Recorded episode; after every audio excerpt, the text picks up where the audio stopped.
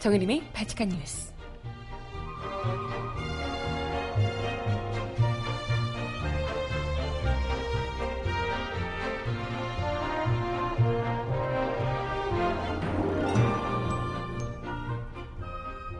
여러분 안녕하세요. 바칙한 뉴스 정혜림입니다.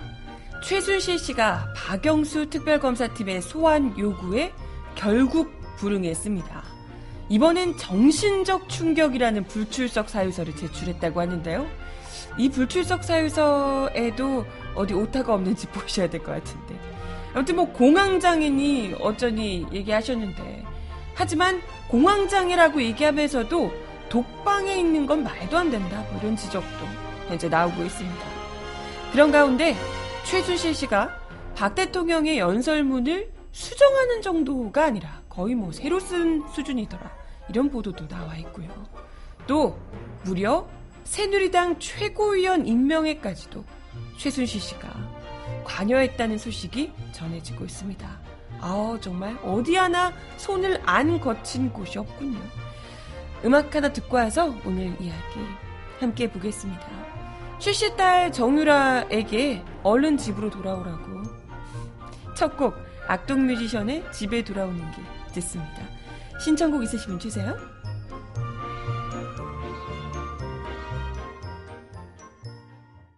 하루를 끝내고 나오는 한숨. 아침에 개빌린 희망은 다시 반품. 어찌됐든 간 이래저래 뒤로 넘어가는 머리를 보며 대충 잘 보는 집까지의 거를 해야 할 일을 다 쓰고 남은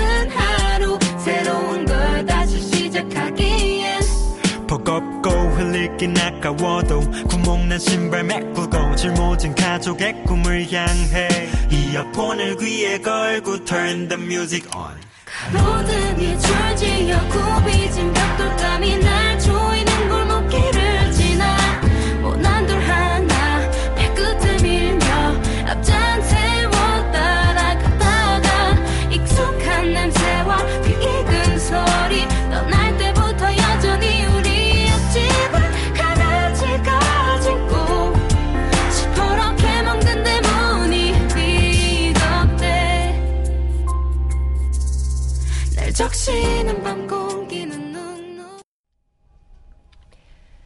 네, 첫 곡으로 악동 뮤지션의 노래 집에 돌아오는 길 듣고 오셨습니다. 신청곡이 또 고잉홈 김윤아 씨의 노래를 또 신청하셔서요. 얼른 이 정유라 씨가 아직 어린 친구인데 얼른 집으로 돌아오길 바라며 엄마 계신 곳이 원래 집이잖아요. 아, 원래 엄마가 있는 곳이 집이잖아. 엄마 있는 이 구치소로 얼른 돌아오길 바라며 네 집으로 돌아 집에 돌아오는 길 악동 뮤지션의 노래를 듣고 왔고요. 잠시 후에 네 Going Home도 집으로 얼른 가라고 김윤아 씨의 노래 듣고 오겠습니다. 네, 어, 신청곡 다른 노래도 Yellow Ocean도 주셨는데요. 잠시 후에 걸어 드리도록 하겠고요. 어, 네, 어, 지금 저 발칙한 뉴스 지금 하고 있는 이 스튜디오 저희 민중의 소리 사무실 바로 앞이요. 헌법재판소인 건 아시죠? 바로 인근입니다. 바로 코앞은 아니고 아무튼 뭐 인근인데요. 이러다 보니까 뭐 사실 여기가 이제 탄핵 심판이 가까워오면서 굉장히 hot place 지역으로 떠올랐다고 말씀을 드렸었어요.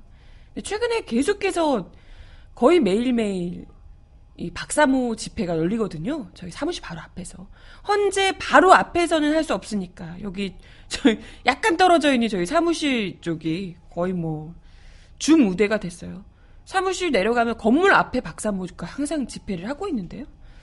근데 그래도 좀 오후 정도에 오셔가지고 노래 똑같은 노래 계속 틀어놓고 뭐 이런 정도여서 아, 그것도 굉장히 좀 성가시긴 했습니다만은 소리가 너무 심하면 좀 소리를 낮춰달라 뭐 이렇게 이야기를 하고 했었는데 오늘 또 아침부터 저러시네요. 아침부터 지금 오늘 2차 변론기 열리는 날이어서 아마 아까 뭐 구호를 탄핵 취소 뭐 이런 어르신들이 뭐 이렇게 외치고 계시더라고요. 그래서 몇 분이나 오셨는지 모르겠네. 항상 보면 마이크 소리 굉장히 큰데 두세 분 정도? 어, 트럭 빌려가지고 나오셨는데 두세 분 정도 나오셔서, 어, 네. 항상 똑같은 분이 두세 분 정도 돌아다니시는 것 같더라고요. 오늘 몇 분 나오셨는지 궁금하네요. 아, 네, 뭐, 어쨌든, 혹여, 제 귀에는 지금 이 외치는 소리가 들리는데, 마이크에 들어가는, 안 들어가는지 모르겠어요.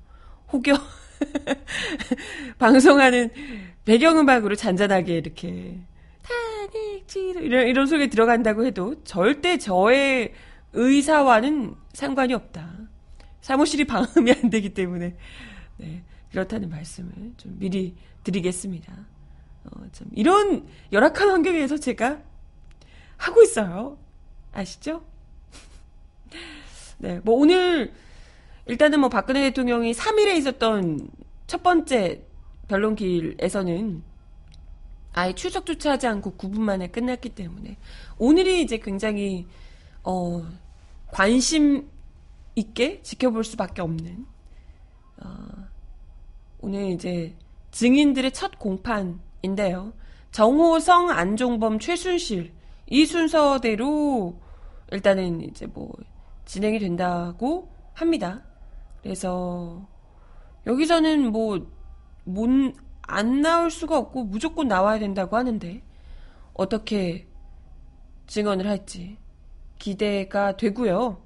음, 뭐 일단은 지금 나오고 있는 얘기들을 보면 정호성, 안종범 이런 분들은 이미 다 털리대로 털렸습니다. 이미 이 빗장이 열렸어요.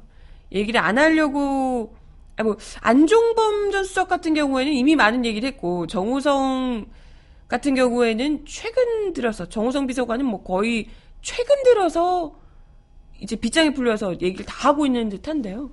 어, 이대로 가다가는 혼자 죽겠구나 이런 생각이 드니까 이제 본격적으로 알고 있는 내용들을 다 이제 밝히고 있는 듯합니다. 어, 이 앞에 두 사람도 그렇고 최순실 같은 경우에도 그렇고 뭐 국정농단 사건의 거의 뭐 핵심적인 인물 세 사람이기 때문에요. 어떤 이야기가 어떤 증언들을 하게 될지 그리고 앞에 두 사람이 먼저 얘기하고 나서 최순실에게 바통이 넘어 넘겨가면 넘겨지면 어, 또 얼마나 다른 이야기들을 하게 될지 그걸 찾아보는 것도 좀 의미가 있을 듯 합니다. 네. 그렇고요 하지만, 이런 가운데, 최순실 씨가, 음, 이런 상황에서도 불구하고, 특검팀의 소환 요구에는, 강압적으로 끌고 오는 건 어쩔 수 없는 건데, 특검 소환 요구는 여전히 또, 불응한다는, 어, 기사가 들어와 있습니다. 사실 뭐, 아유, 과연 나오겠냐, 이렇게 얘기를 했었는데요. 역시나 예상대로 소환 요구에 결국 불응했다는 소식입니다. 특검에 따르면 이번에는 정신적 충격이라는 불출석 사유서를 제출했다고 공황장애도 그대로 있고 몸이 안 좋다. 어, 뭐 굉장히 이제 뭐 나를 걱정하고 있다라고 하며 음, 정유라 체포에 굉장히 당황하고 있고 정신적 충격을 받았다. 아우 그렇게 딸 걱정할 것 같으면 딸한테 그런 죄를 물려주면 안 되죠. 그런 엄청난 죄를 저질러서 결국 딸에게까지 피해가 간 건 아닙니까? 물론 그 딸도 지금 뭐 이화여대 부정 입학 등등에 해서 논란이 됐는데요. 일단 와서 아까도 얘기 드렸지만 엄마 있는 곳이 곧 집이니까요. 와서 아유 멀리 있으면 더 걱정되지. 가까이 붙여 앉아서 어 이제 딸을 직접 돌보시고 하면 되니까. 근데 뭐 계속해서 최순실 씨가 이런 건강상의 이유로 조사를 받을 수 없다고 뭐 불출석하고 재차 출석을 거부하고 뭐 이랬던 상황이라서 어 글쎄 이번에도 역시 곱게는 못 올 것 같고요. 결국에는 체포영장을 집행해서 강제로 구인해서 조사를 할 수밖에 없을 듯 합니다. 네. 아무튼 뭐 정신적으로 충격을 아무리 받아봤자 우리 국민들의 충격만 하겠냐 라는 거고요. 아 그리고 그 공황장애 아직도 공황인지 공황인지 장애가 있으시다고 그러신 것과 관련해서 전문가들이 어, 이 공황장애가 있는 사람을 독방에 수용하는 것은 이건 굉장히 위험한 일이라고 전문의들이 이야기를 하고 있다고 합니다. 공황장애 환자는 원래 혼자 있는 것을 견디기 어렵다 그래요. 네. 그래서 보통은 이제 혼자 있는 걸 두려워하고 흔히 우울증이 동반되고 이럴 경우에 자살의 위험까지 높아질 수 있다는 겁니다. 그래서 뭐 CCTV를 통해 관찰하는 것만으로 부족하고 독거보다는 혼거 다른 사람들과 같이 수용을 할 필요가 있다. 이렇게 이제 이야기를 하고 있다고 합니다. 근데 뭐 사실 최순실 씨의 그간의 이런 태도 이런 걸 보면 공황장애라고 부르기는 너무나도 미심쩍은 너무나도 이성적으로 잘 판단하고 계시는 듯해서 아 물론 정신적으로 이때까지 받아본 적 없는 대우를 받고 있을 테니까 아 아닌가? 아니 뭐 구치소에서도 뭐 생수로 머리 감는다 뭐 이런 얘기가 있던데 송혜교도 아니고 말이야 그런 얘기가 있던데 아, 이때까지와 마찬가지 대우를 받고 있는 건가? 아, 근데 뭐 이전보다는 좀 답답하겠죠. 예, 이런 것에 대해, 대한 정신적 충격이 또 있을 테지만 그렇다 하더라도 이게 뭐 공황장애 정도인지 제대로 전문의가 뭐 이게 진단을 한 것이 아니기 때문에 그것 역시도 좀 믿기 어렵고요. 왜 들어올 때도 공황장애 그 진단서를 써달라고 요구를 했다는 등뭐 이런 이야기가 있었는데 정말 말 그대로 그분이 출석하지 못할 정도로 특검 조사에 출석하지 못할 정도로 굉장히 위험한 수준의 공황장애가 있다면 독방은 정말 더 위험할 수 있다. 이것부터 풀어야지 우리가 조금이라도 납득이 되지 않겠냐. 근데 뭐 특검에서 지금 뭐 체포해서 억지로 끌고 와서 이제 조사를 받게 되면 어느 정도 수준인지를 알 수 있겠죠. 네. 뭐 어쨌든 최근에 특검에서 그 서울구치소 압수수색에도 뭐 들어가고 했었는데 어떤 상황인지 좀 네, 확인을 해주시면 좋을 것 같아요. 언제까지 우리가 최순실의 이런 말장난에 공황장애인지 뭔지 정신적 충격 운운하며 모성에 또 한껏 강조하고 있고 뭐 이러던데 이런 것에 언제까지 놀아날 수 없다. 좀 더 강압적으로 범죄자다운 범죄자다운 그런 대우를 해줘야 한다. 예.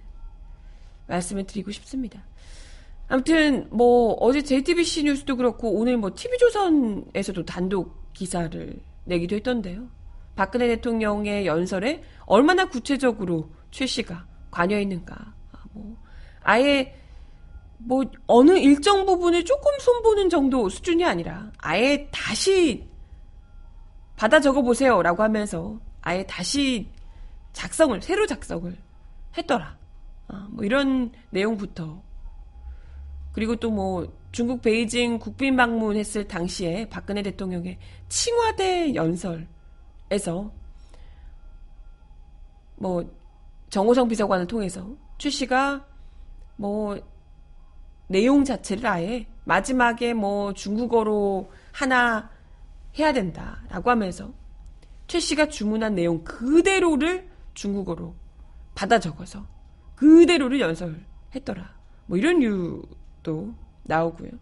뭐 아주 똑같습니다. 거의 뭐 토시 하나 안 바뀌고 똑같은 얘기를 그대로 읽습니다. 얼마나 정우성 비서관이 아, 그건 좀 이상하지 않나요? 라고 해도 그냥 아, 내 말 들어. 약간 이런 류예요. 에이. 그런 것에 대해서 그 누구도 최 씨에게 심지어 대통령마저도 최 씨가 그렇게 하라는 대로 할 뿐 그 어떤 톤을 달지 않는 모습 볼 수 있고요. 뭐 이건 뭐 연설문 수정하고 고치고 이런 것도 뭐 이때까지 제기되고 문제지만 또 충격적인 것 하나가 무려 최순실이 새누리당 최고위원 임명에까지 관여했다. 이런 정황이 드러난 겁니다. 검찰과 특검에 따르면 정우성 전 비서관이 2013년 초 최 씨에게 최고라는 제목의 한글 파일을 직접 작성해서 보내는데요. 이게 이정현, 김진선, 당시 새누리당 최고위원의 사표로 공석이 됐던 자리에 새로 임명할 최고위원 인선안을 담은 자료였다고 합니다. 와, 하긴 뭐, 하긴 뭐, 청와대 주요 뭐 인사 인사도 장관 인사도 최순실이 관여하는데 새누리당 최고위원 정도야 뭐 껌이지 않을까? 아 장관도 뭐 자기가 꽂는데. 정전 비서관은 문서에서 강원과 호남을 배려하는 것이 좋을 것 같고 강원은 한기호, 호남은 유수택 위원장이 좋을 것 같다. 뭐 이런 뜻을 밝히고 있습니다. 그는 이어서 호남 몫으로 유수택 위원장, 김경한 전북 익산갑 위원장이 꼽히는데 인물에서 앞서고 지역 평판도 더 좋은 유 위원장을 선택하시는 것이 좋을 것 같습니다. 선택하시는 것이 임명권이 최 씨에게 있다는 얘기입니다. 대통령에게 이런 얘기를 하는 게 아니라 최 씨에게 이 사람을 선택하시는 것이 좋을 것 같습니다. 자기가 분석한 자료를 최 씨에게 보고하고 이분을 선택해 주십시오라고 하는 거예요. 임명권이 새누리당 최고위원 임명권이 최순실에게 있다. 네. 이것만으로도 새누리당이 절대 최순실 국정농단 사태에서 절대 벗어날 수 없는 뭐 종속적인 관계였다라고 해석할 수밖에 없을 듯하죠. 네. 정전 비서관은 검찰 조사 때 최순실이 새누리당 최고위 인선에도 관여한 것이냐라는 질문에 누차 말하지만 대통령님 뜻에 따라 여, 여러 현안에 대해 최순실의 의견을 한 번 들어보고 대통령님께 보고해온 것은 사실이다. 라고 답했다고 합니다. 맞단 얘기예요. 의견을 구한 것이 사실이다. 라고 이제 이야기를 했습니다. 뭐 이뿐만이 아니라 진돗개 이름 짓는데도 그 대통령 반려견 있잖아요. 희망이 새롬이 그 뭐 애기들 이름 짓는데도 역시 최순실 씨가 직접 이름을 골랐다. 아, 네. 라고 하네요. 이름 그 왜 진돗개로 계속 페이스북에 올리고 뭐 이러면서 굉장히 좀 이미지 메이킹을 좀 동물을 사랑하고 이런 이미지로 이미지 메이킹을 좀 했잖아요.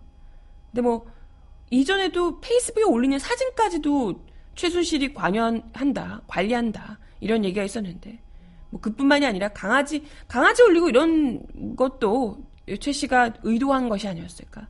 이름까지도 이제 지어주고 하지 않았을까 생각이 드네요. 네. 하, 참 나오면 나올수록 하나하나 까면 깔수록 정말 국민들이 더 정신적 충격이 큰데 뭐 당사자가 안 나온다고 해서 특검의 그 이야기대로 피의자가 그렇지 않다라고 이야기하는 걸 일일이 들어 듣고 신경 쓰면서 뭐 수사를 할 수는 없지 않겠어요? 예. 물론 그 주장은 변호인이 알아서 할 거고 재판에서 가리면 될 문제이고요. 좀 더 이 같은 의혹들에 대해서 특검이 지금 뭐 열심히 해주고 계시는데 좀 더 남아있는 의혹들 아마 더 많을 것 같습니다. 한두 개가 아닐 거예요. 좀 더 압박 수자, 압박 수위 더 높여야 되지 않을까 싶네요. 네. 아, 뭐, 얘기 들어보니까 정유라 씨 오늘자 보도 봤더니 뭐, 변호인이 굉장히 유명한 로펌에, 대형 로펌에 5개 국어에 능통한 외국인 변호사라고 하더라고요. 어마어마한 돈을 썼을 것이다. 이 돈도 뭐, 우리 국민 세금으로, 국민 세금이 흘러간 돈으로 하고 있을 거다. 굉장히 공분이 크던데요. 이상한데 돈 쓰지 말고 유라야, 집으로 돌아와. 엄마가 있는 집으로. 네. 김윤아의 노래 고잉 홈 듣습니다. 집으로 돌아가는 길에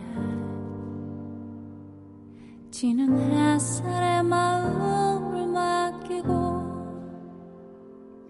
나는 너의 일을 떠올리며 수많은 생각에 슬퍼진다. 우리는 단지 내일의 일도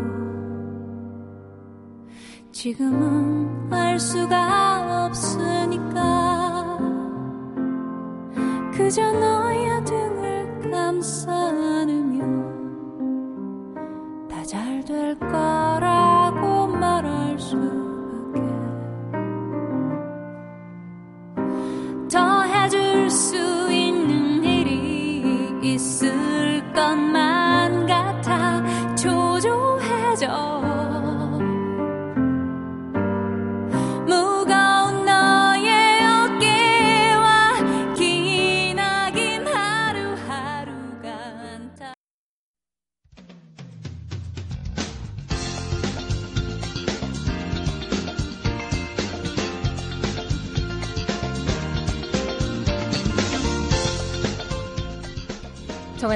브리핑.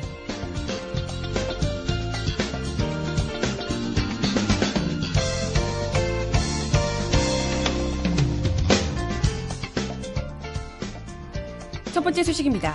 정우성 전 청와대 부속 비서관이 검찰 조사에서 박근혜 대통령이 비선진료 의혹을 받고 있는 김영재 성형외과 원장의 가족회사 민원을 해결해주라는 지시를 직접 했다고 자백한 것으로 확인됐습니다.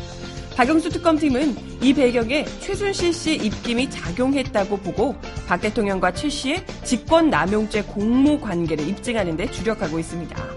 어제 사정당국에 따르면 정전 비서관은 지난해 검찰 특별수사본부 조사에서 박 대통령이 김영재 원장의 부인이 운영하는 의료기기 업체 YJ 콥스 메디칼이 만든 제품에 대해 창조경제의 일환이라며 특허권 보호 조치를 강구할 것을 지시했다라고 진술했다고요.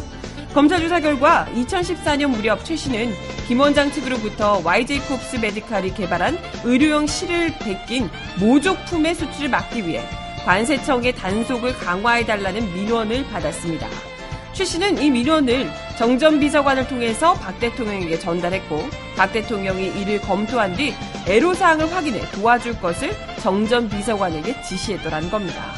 YJ 콥스 메디칼의 의료용 실 중 하나인 리프팅 실은 2014년 4월 21일 식품의약품안전처에 품목 허가를 신청해 한 달 만인 9월 23일에 초고속 허가를 받아 특혜 의혹이 일고 있습니다. 김영재 의원은 최씨 단골병원으로 그는 이곳에서 감염으로 일주일에 한 번꼴로 수면 유도제인 프로포폴을 맞은 것으로 알려지고 있죠.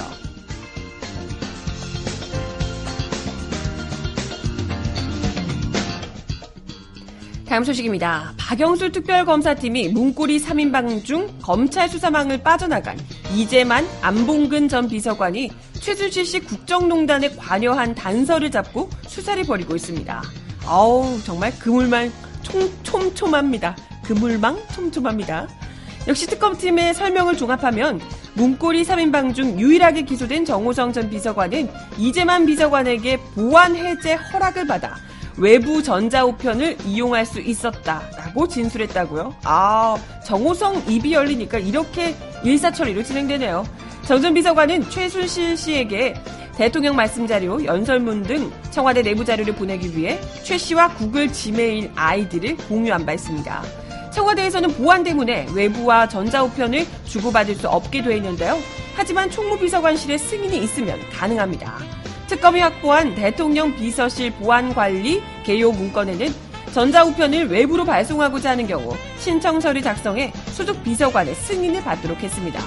정 전 비서관은 당시 이재만 전 비서관의 승인을 받았고요. 특히 승인권자는 본인의 책임과 판단 아래 보안 해제를 허락하도록 되어 있습니다. 이 때문에 특검팀은 이 전 비서관도 정 전 비서관의 문건을 최 씨에게 전달한 사실을 알고 있을 가능성이 높다고 보고 있습니다. 정 전 비서관은 이에 대해서는 진술하지 않은 것으로 알려졌다고요. 특검은 앙봉근 전 비서관 역시 최 씨의 국정농단에 깊숙이 관여했을 가능성이 크다고 보고 있습니다. 안전비서관은 2015년 1월까지 제2부속실에서 일하며 대통령 관절을 담당했는데요. 이 부속실에서 이 부속실의 이영전 행정관이 박 대통령 관절을 최 씨가 수시로 저- 드나들 수 있도록 도왔습니다. 또 기치료 아줌마, 주사 아줌마를 청와대 안에 직접 데리고 들어갔던 것으로 알려져 있죠. 이 행정관이 직속 상관인 안전비서관의 보고도 없이 이런 행위를 했을 가능성이 낮다는 분석이죠. 특검팀은 이제만 안봉근 전 비서관이 청와대 자료 유출에 관여한 또 다른 정황도 확보한 것으로 전해집니다. 정 전 비서관과 최 씨가 공유한 메일 제목에 제, 안, 뭐 이런 표시가 돼 있는 것으로 알려져 있는데 이 표시가 아마도 이제만 안봉근이 아니겠냐 이렇게 분석하고 있는 거죠. 어, 두 비서관에 대한 강제 수사 목소리도 이 때문에 커지고 있습니다. 대통령을 최측근에서 보좌하며 세월호 7시간과 최 씨의 이권 개입 가능성을 가장 잘 알고 있는 이들이 증거인멸이나 말맞추기를 할 가능성이 높기 때문입니다. 마지막 소식입니다. 우병우 전 청와대 민정수석 재직 당시인 어, 지난해 10월 중순 민정수석실이 최순실 씨와 박 대통령이 미르 K 미르 재단과 K 스포츠 재단 관련한 공모 관계에 있다는 의혹이 제기됐음에도 최 씨와 박 대통령의 혐의에 대해 법적으로 문제 없다는 취지의 대응 문건을 작성한 것으로 확인이 됐습니다. 한겨레 단독 보도인데요. 청와대 정책조정수석실 주도로 생산된 이 문건에는 수석비서관 회의에서 박 대통령이 관련 의혹에 대해 밝힐 대국민 메시지도 제시되어 있습니다. 근데 박 대통령은 실제로 수석 비서관 회의에서 이를 토시 하나 바꾸지 않고 그대로 발언한 것으로 드러났습니다. 정말 누가 써주는 것 아니면 못 하시는군요. 네. 이 역시도 특검팀 말을 종합한 바에 따르면 안종범 전 청와대 정책조 수석은 지난해 10월 17일에서 18일 최 씨가 미르 K스포츠 재단 설립과 운영을 주도했다는 언론 보도와 야당의 공세가 본격화되자 박 대통령이 수석비서관 회의를 주재할 때 참고할 비선 실세 의혹에 대한 검토 의견 보고서를 만들었습니다. 이 문건에는 현재 언론 보도 상황, 또 박 대통령의 대응 방안으로 구성되어 있는데 법적 검토 내용은 별첨 자료로 첨부되어 있습니다. 정책조정 수석실은 최 씨의 비선 실세 논란에 대해 박 대통령이 적극적으로 대응해야 법적인 문제도 선제적으로 예방할 수 있다라고 의견을 제시하고요. 네. 그리고 민정수석이 법적인 검토를 했다고 문건에 기재하고 있습니다. 민정수석실은 최 씨는 공무원이 아니기 때문에 직권 남용죄가 성립되지 않는다라는 취지의 검토 결과를 내놓으며 죄가 안 됨이라고 명시했습니다. 당시 아시다시피 청와대 민정수석이 바로 우전 수석이었고요. 특검팀이 압수한 정호성 전 부속비서관의 휴대전화에서 사진 촬영돼 파일로 저장된 이 문건을 확인한 것으로 전해졌다고요. 아, 정호정, 정호성 비서관 이 정도면 거의 뭐 엑스맨이라고 해야 될 것 같은데 자료가 너무 많아요. 특검팀은 정전 비서관으로부터 정책조정수석실이 박 대통령에 대한 보고 자료를 작성할 때 민정수석실의 요청을 요청해서 작성받아 첨부한 자료라는 진술을 확보한 것으로 알려졌습니다. 또 정책조정수석실은 이 문건에서 재단 관련 불법 행위 시 엄정 처벌 등의 주문이 들어있는 세 문장의 메시지 안을 박 대통령에게 제안했고요. 실제로 대통령이 이 가운데 두 장, 두 문장을 수석 비서관 회의에서 토시 하나 바꾸지 않고 그대로 발언을 하셨다는 겁니다. 네. 어, 세 가지 기사 전부 다 특검발 기사였습니다. 네. 안종범, 이재만 이, 이분들도 두 분 다, 아, 안종범이 아니라, 어, 안봉근 비서관, 그리고 이재만 비서관, 두 분도 얼른, 이- 네, 홈으로 함께 하셨던 분들 곁으로 보내드려야 될 것 같네요. 얼른 이제 구속수사 들어가야 될 것 같습니다. 어, 핫칙스의 노래 신청하셨습니다. Yellow Ocean 듣고 올게요.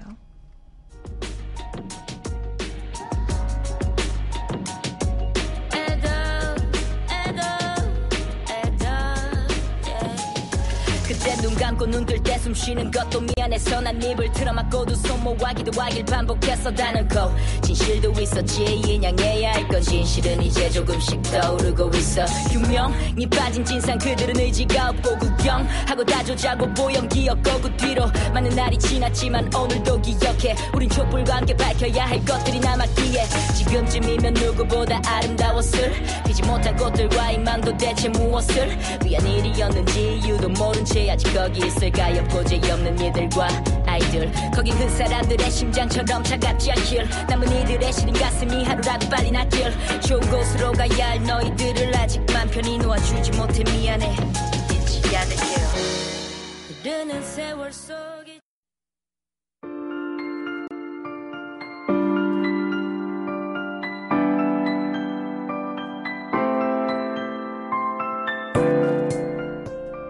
세상 속 가장 필요한 목소리를 전합니다.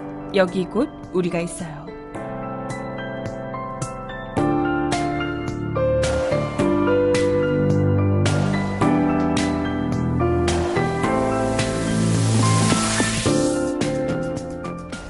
(4.16) 세월호 참사 특별조사위원회의 공식적인 활동이 박근혜 정부에 의해 사실상 강제 종료가 된 가운데 특조위를 잇는 4.16 세월호 참사 국민조사위원회가 오는 7일 출범합니다.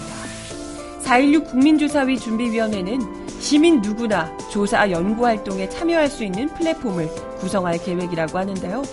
조사 연구 활동에 제약이 있는 민간단체 한계를 극복하기 위함입니다. 또한 특조위가 운영되는 동안 피해자 또는 참고인에 머물러야만 했던 세월호 참사 유가족들이 조사, 연구 활동의 주체로 참여합니다.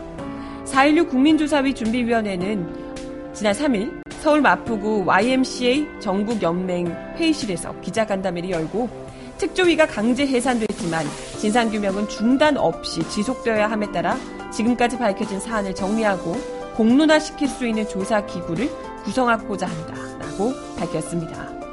4.16 국민조사위는 세월호 참사 피해자와 참여 의지를 갖고 있는 모든 시민들이 중심이 돼서 조사 연구하는 플랫폼으로 1년간 운영될 예정입니다.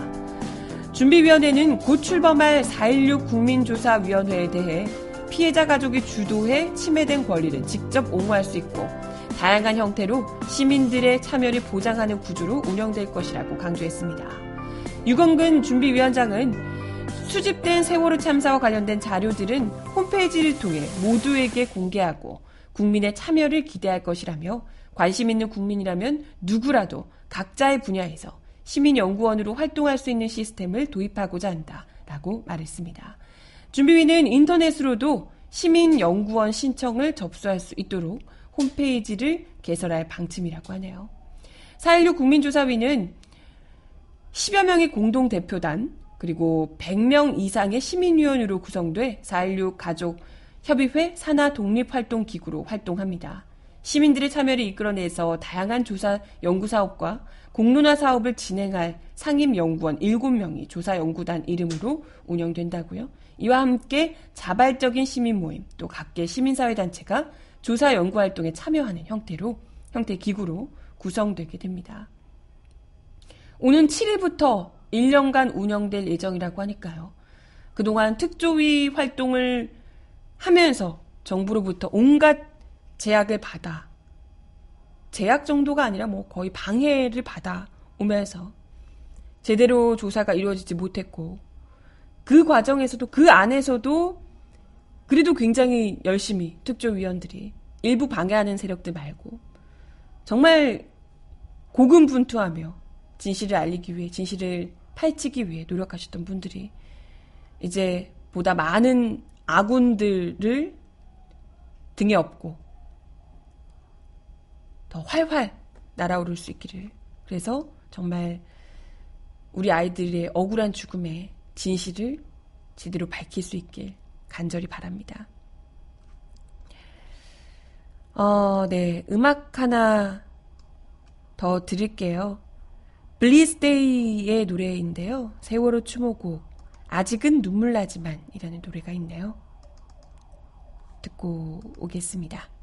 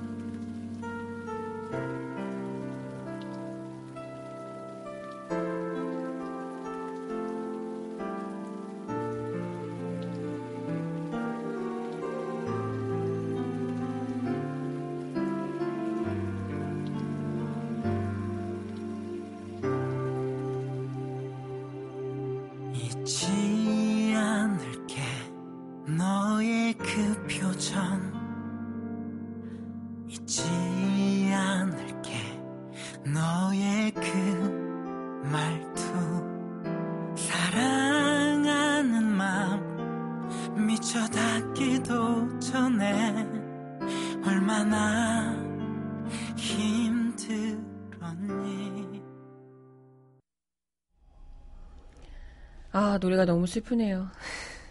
이 노래는 많은 세월의 추모곡들을 제가 전해드렸었지만, 이 노래는 처음인데, 아직은 눈물 나지만, 블리스데이의 노래였습니다. 어, 그, 최순실 씨 변호인인 이경재 변호사가 최순실 딸 정유라 관련해서 어, 정유라 문제 한국에선 아무것도 아니다라며 비아냥됐다고 하네요. 특검을 겨냥해서 굉장히 비아냥거리는 별것 아닌 문제 가지고 이런다 이런 얘기겠죠. 아 물론 물론 그 어머니나 지금 박근혜 대통령 최 지금 뭐 이런 사람들이 저지른 죄에 비하면 아유 그 정도 죄보다 더 심한 죄가 어디 있겠습니까? 뭐가 있겠어요? 그에 비하면 아무것도 아닐 수 있겠죠. 지금 급이 워낙 크니까. 하지만 그 역시도 이 지금 박근혜 최순실 게이트의 가장 큰 수혜자 중 하나고 그가 입은 온갖 수혜, 특혜에 그 바닥이 전부 불법으로 다져진 바닥이었다. 이게 지금 속속 드러나고 있는 상황에서 그가 얼마나 그것을 알고 있었고 알고 있는 상태에서 얼마나 그것을 누려왔으며 불법을 알고 있는 상태에서 그걸 누리고 있다는 것은 어쨌건 방조인 거잖아요. 직접 그걸 검은 손을 자기가 대지 않더라도. 네. 아무튼 뭐 죄가 있는지 아닌지 한국에서 어느 정도 처벌 받을지 안 받을지는 그건 특검 알맞다나 특검이 알아서 결정할 문제일 겁니다.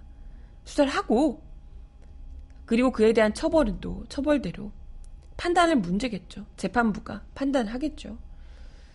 어, 지금 뭐 굳이 이렇게 한국에서 아무것도 아니다 비아냥된다고 해서 누구에게 좋을 어, 발언인지 모르겠습니다. 오히려 더 국민들의 공분만 살 뿐인데 또 뭐 변호인 측에서는 아직 어린 친구인데 어쩌고 하면서 굉장히 이제 뭐 불쌍하다는 식으로 이야기를 했다고 하는데 진정 그 어린 나이에 모든 것을 다 누리며 지금도 최고의 로펌 외국에 있는 최고의 로펌에 있는 어마어마한 몸값을 자랑하는 변호사가 보호를 하고 있다고 하잖아요. 이런 이가 불쌍한지 꽃다운 나이에 정말 영문도 모르고 창밖으로 뻔히 해경의 모습을 보면서도 구해주지 않는 국가를 원망하며 부모님에게 사랑한다는 말 한마디 남기는 것밖에 할 수 없었던 아이들이 불쌍한지 멀쩡한 정신 상태의 사람이라면 누구나 알 수 있는 판단 아니겠습니까? 네. 아우, 이건 뭐 욕을 부르는 바로 왜 굳이 이런 얘기를 하는지 모르겠네요. 네. 마지막 곡 들려드리며 인사드릴게요. 테이가 부르는 버전의 오늘은 가지마. 마지막 곡으로 전해드리며 인사드리겠습니다.